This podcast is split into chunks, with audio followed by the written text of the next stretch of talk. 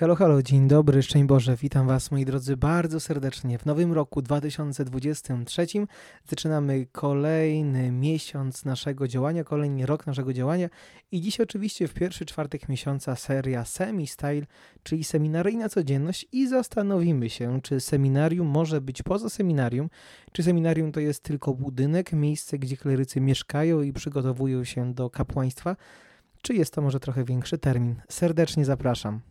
Teraz, tak jak ten odcinek nagrywam i tak jak on wchodzi do internetu, czyli to jest początek stycznia, jestem w domu, ponieważ mamy akurat naszą przerwę świąteczną.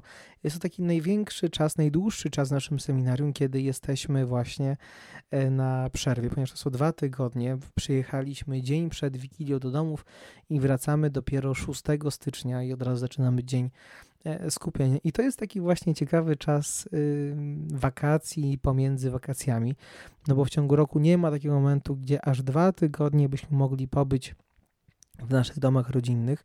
Nawet w te ferie po sesji zaliczeniowej pomiędzy semestrami to jest tylko tydzień, więc teraz właśnie, moi drodzy, korzystam mm, trochę z tych y, uroków też bycia bycia w domu. I o tym dzisiaj chciałbym trochę porozmawiać właśnie, jak wygląda to nasze bycie e, w domu. Był już odcinek o wakacyjnych szaleństwach kleryka. Jeżeli ktoś tego jeszcze nie słyszał, no to oczywiście serdecznie zapraszam. A teraz, moi drodzy, dzisiaj pochylimy się trochę właśnie nad tą taką międzyroczną no bo wyjechaliśmy z seminarium jeszcze w 2022 roku, wracamy w 2023 roku i zastanowimy się właśnie, jak wygląda E, ta przerwa i co ona nam trochę tak pokazuje. No bo wakacje to jest już taki gruby kaliber. To jest trzy miesiące jednak bycia poza seminarium, to jest trzy miesiące e, takiego no trochę innego, bardzo innego życia niż e, w czasie roku akademickiego.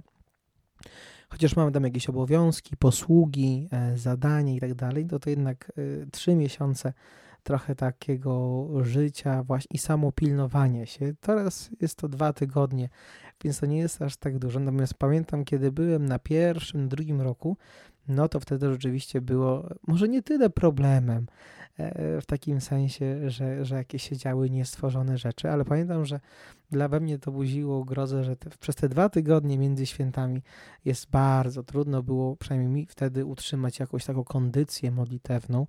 Nie mówię tutaj o codziennej mszy świętej, ale może bardziej o adoracji, medytacji, jakimś różańcu, lekturze duchowej i tak dalej, i tak dalej. I teraz zawsze, kiedy rozmawiam z młodszymi klerykami, czy tak jak z pierwszym rokiem, e, który pewnie gdzieś tego teraz słucha, e, no to właśnie im też mówiłem o tym, żeby e, kiedy przyjdzie jakiś taki trudny moment zwątpienia, kryzys, wątpliwości jakieś nadejdą, to żeby się kompletnie tym nie przejmować, no bo to jest chyba takie normalne, że po tym pierwszym pół roku, kiedy wychodzi się z tego takiego mm, klimatu, kiedy się wychodzi z tej takiej seminaryjnej, może nie rutyny, ale seminaryjnego planu dnia, i przez te dwa tygodnie e, się sobie samemu trzeba, samemu trzeba się organizować na tę modlitwę i na tą formację. No, formacja cały czas trwa, no to wtedy widzimy jednak, że mimo tego pół roku, czy półtora roku, czy dwóch i pół roku, czy tak jak może czterech i pół roku, jak w moim wypadku dalej, dalej to jest jakby rzecz, o którą trzeba po prostu walczyć. To nie jest coś, które, co przychodzi samo, ale o to właśnie, właśnie e, trzeba walczyć. Dlatego też ta przerwa międzyświąteczna, ona jest e, trochę takim mm, wypłynięciem e, na taki basen, e, na głęboki basen, nie? który on jest głęboki i on jest trudny do przepłynięcia, ale gdzieś obok są właśnie ratownicy, którzy pomogą wy, wyciągnąć ciebie spod tej powierzchni wody, który gdzieś tutaj zaraz się kończy. Tak samo właśnie tutaj te dwa tygodnie to jest taki czas, gdzie już można wypłynąć i można zarazem popłynąć e, i gdzieś zaniedbać tę modlitwę, ale za chwilę właśnie wracamy w te mury seminaryjne, e, formacje e, w, i, i, i to wszystko nas jakoś tam potem wyciągnie spod tej wody. Ale właśnie ten główny temat dzisiejszego dnia, czy seminarium może być poza seminarium? Ja uważam w ogóle, że może że może i, i że jest. No bo form, gdybyśmy zamykali formację seminaryjną, formację klerycką, tylko do tego, co się dzieje w seminarium, tylko do tych rzeczy, które gdzieś przyjmujemy, przyswajamy, uczymy się, kształtujemy tylko za progiem furty seminaryjnej, to to by bardzo, bardzo zubożyło ten termin, ten temat, a przecież my wszyscy, e, wszyscy klerycy na przestrzeni lat wiele rzeczy też się uczyli poza seminarium.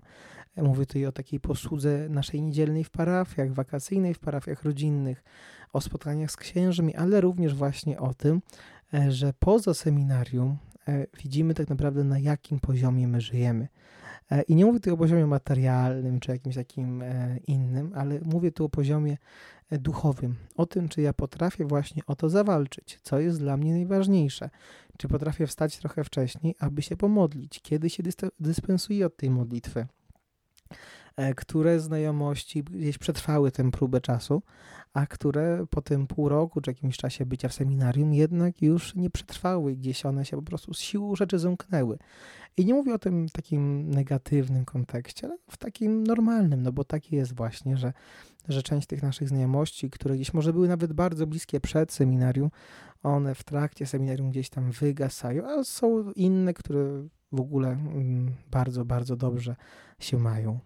Jeżeli mówimy tutaj o tym czasie bożonarodzeniowym, sylwestrowym, noworocznym, no to być może też się w waszych głowach zrodziły pytania, jak klerycy spędzają Sylwestra, słuchajcie. I to jest, to, to, to jest ciekawa kwestia.